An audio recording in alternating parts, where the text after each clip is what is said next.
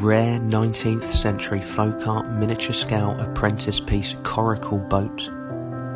This miniature piece is believed to have been made by an apprentice to practice the traditional coracle making skills, but on a smaller scale before moving on to full size boats. A fabulous piece of Welsh social history. The coracle has been in use for over 2,000 years. In fact, the Romans saw coracles when they invaded Britain in 55 BC, and Julius Caesar wrote in detail about skin covered boats he had seen while travelling the coastline.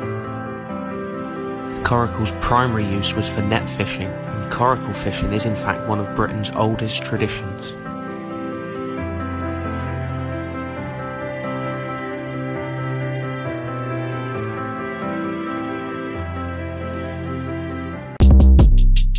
Shortcast Club